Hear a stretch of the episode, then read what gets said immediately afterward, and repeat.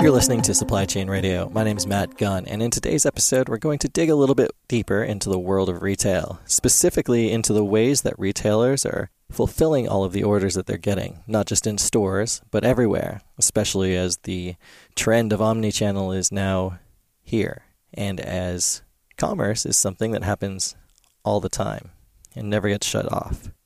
So, we're going to focus on warehouse management systems, not always the most exciting space, but a vital part to how retailers actually get goods from the warehouses to stores or to the customers, and something that's evolving along with the overall landscape of retail. There are a lot of new challenges in this space growing assortments, uh, huge growth in outbound orders, smaller order sizes happening at higher frequencies. And new technologies are coming into play, things like automation, virtual reality, or augmented reality, we should say, and even voice. So, here now is a conversation between Guy Courtin, VP of Industry and Solution Strategy at Infor, and Jerry Beaston, a Senior Product Manager who oversees a lot of the work going on in warehouse management systems today. Hi, everybody. This is Guy Courtin. We're here live at RILA in sunny Orlando, Florida fabulous time to be down here. Actually, coming from the northeast where it's snowing and now being down 80 degree weather. But we're looking forward today. So this session of Supply Chain Radio, we're going to talk to Jerry Beaston, who we're going to talk about uh, some of the trends we're seeing in the warehouse management space, the supply chain execution space. I think it's a very interesting and timely topic since one of the things we're seeing from the retail perspective is an evolution from omnichannel to really always on converged commerce, ambient commerce, where retailers are being placed under greater stress to satisfy customers. But first, let me introduce Jerry. Thank you. My name is Jerry Beaston. I'm the product manager for SCE for Infor. So, Jerry, tell us a little bit. Uh, you've been here at RILA with us, and obviously you've been in the space a very long time. Talk to us about some of the trends you're seeing right now in retail in particular that are of interest to you, especially when it comes to warehouse management. Okay. Globally, we're seeing that omni channels for real. It is here to stay. It's no longer a trend. And it's attacked all the retailers, both existing retailers and the new retailers. And they're both opening brick and mortar and omni channel offerings. The trends has created challenges in the WMS space with growing assortments. We have a huge growth in outbound orders. Our smaller order quantities are growing, and this is all leading to more automation and more information. So when we think about that, I think it's interesting. You talk about yes, omnichannel is absolutely here to stay, and I think we're seeing that challenge throughout the supply chain. And to your point, you know, smaller order sizes, things of that nature. What are you seeing, or, or how are some of the customers that we're talking to or we're working with? How are they addressing it? You know, how are they leveraging the solutions that are out there and some of the options that are out there to address some of these challenges? Well, almost all the retailers I've spoken to are re-examining their entire supply chain and in particular, the warehouse management system has changed. In the 1990s and the 2000s, the warehouse management system consists of core functionality, picking, packing, shipping. In today's world, a warehouse management system has to include uh, rich functionality that includes cross-docking, it includes slotting, labor management, task management, operational dashboards, all on the same platform.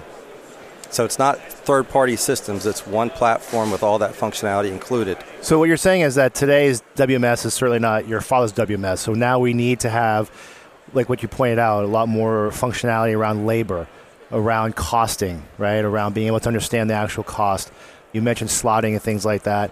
Can you talk to us a bit more about, you know, when it comes to the solution itself, and you mentioned the platform, these things are all intertwined, correct? I mean, are you looking at these things as as you have to have all of them together to have a true, true, robust, up to date, modern WMS solution? Yeah, the future of WMS is all to be on a single platform, be able to have the complex functionality like labor and task, slotting, voice, and easy integration on the same platform. Many of the retailers, the old retailers, have three or four or five different platforms where they had to combine them and they can't get to their information easily. So it's interesting you mentioned voice. So maybe this is you know something that I think a lot of us are seeing today in terms of some disruptions that are out there. Talk to us a little bit about how do you think voice is going to play a role in the warehouse space? Oh, voice has made everybody hands free. So it's increased picking efficiency 25% in some facilities, some places more. What was used to be considered high automation, voice is now considered standard And voice is now entered into put away, picking, replenishment, and loading. So it's across your whole facility. Interesting. So let me ask you sort of a question. I don't say out of left field, but one I think it, let's have some fun with this. We talk about voice. If you look out five years, what is the one change you'll see in warehouse management that we aren't even aware of today? Probably the virtual glasses people will be able to combine voice picking with a virtual glass and be able to see their picks on their glasses. So you think Google Glass will actually make some money finally in the warehouse management space instead of the consumer space? I think they might. Okay, good. Well, we'll talk to Sergey about this and make sure he's aware of that. So that's interesting because I think you're absolutely right. I think one of the things we're seeing in terms of digital disruption, especially in the warehouse space, is this combination of making the worker more efficient, right? So having them hands free, having them not have to sort of lose efficiency by looking at a screen or things of that nature. So it's interesting you mentioned the glasses tied to the voice. I think it's a very interesting play, and I think to your point, you know that's going to add more efficiency, but it's also going to add more data to the platform, right? Like we're going to be able to measure more how people are pick packing, how people are being efficient, how people are going up and down the aisles. And do you think, you know, when we think about this integration, and we talked about omnichannel, do you think there's going to be a crossover where all of a sudden now that innovation, the voice, the visual, the glasses, going to tie back into some things in the omni-channel space of getting orders, being able to do a single order for Jerry instead of doing a big order for Walgreens, things like that?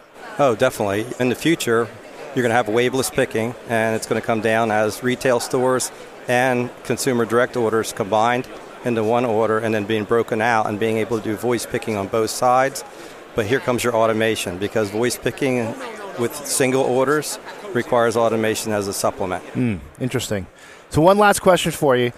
Do you think, or how you, do you think retailers should view sort of their inventory in the warehouse? Should it be, to your point, I think you, you kind of said, so kind of maybe a leading question, but should they look at their inventory as there's inventory for store allocation, there's inventory for dropship allocations, inventory for us individual going to be sourced out of that warehouse. So really look at the inventory or their warehouse as one massive warehouse, like in the network? Well, the attitude differs, but in my opinion, if you have a good DOM system, an orchestration system, you can actually have one set of inventory and control both your omni channel and your retail channels out of the same facility and gain labor by picking both at the same time. Interesting. Well, Jerry, this has been great. Appreciate you taking the time talking to us about the future of WMS and supply chain execution. Thank you. This has been another episode of Supply Chain Radio. I'm Matt Gunn. Thank you for listening, and please be sure to find us on iTunes or your favorite podcast network.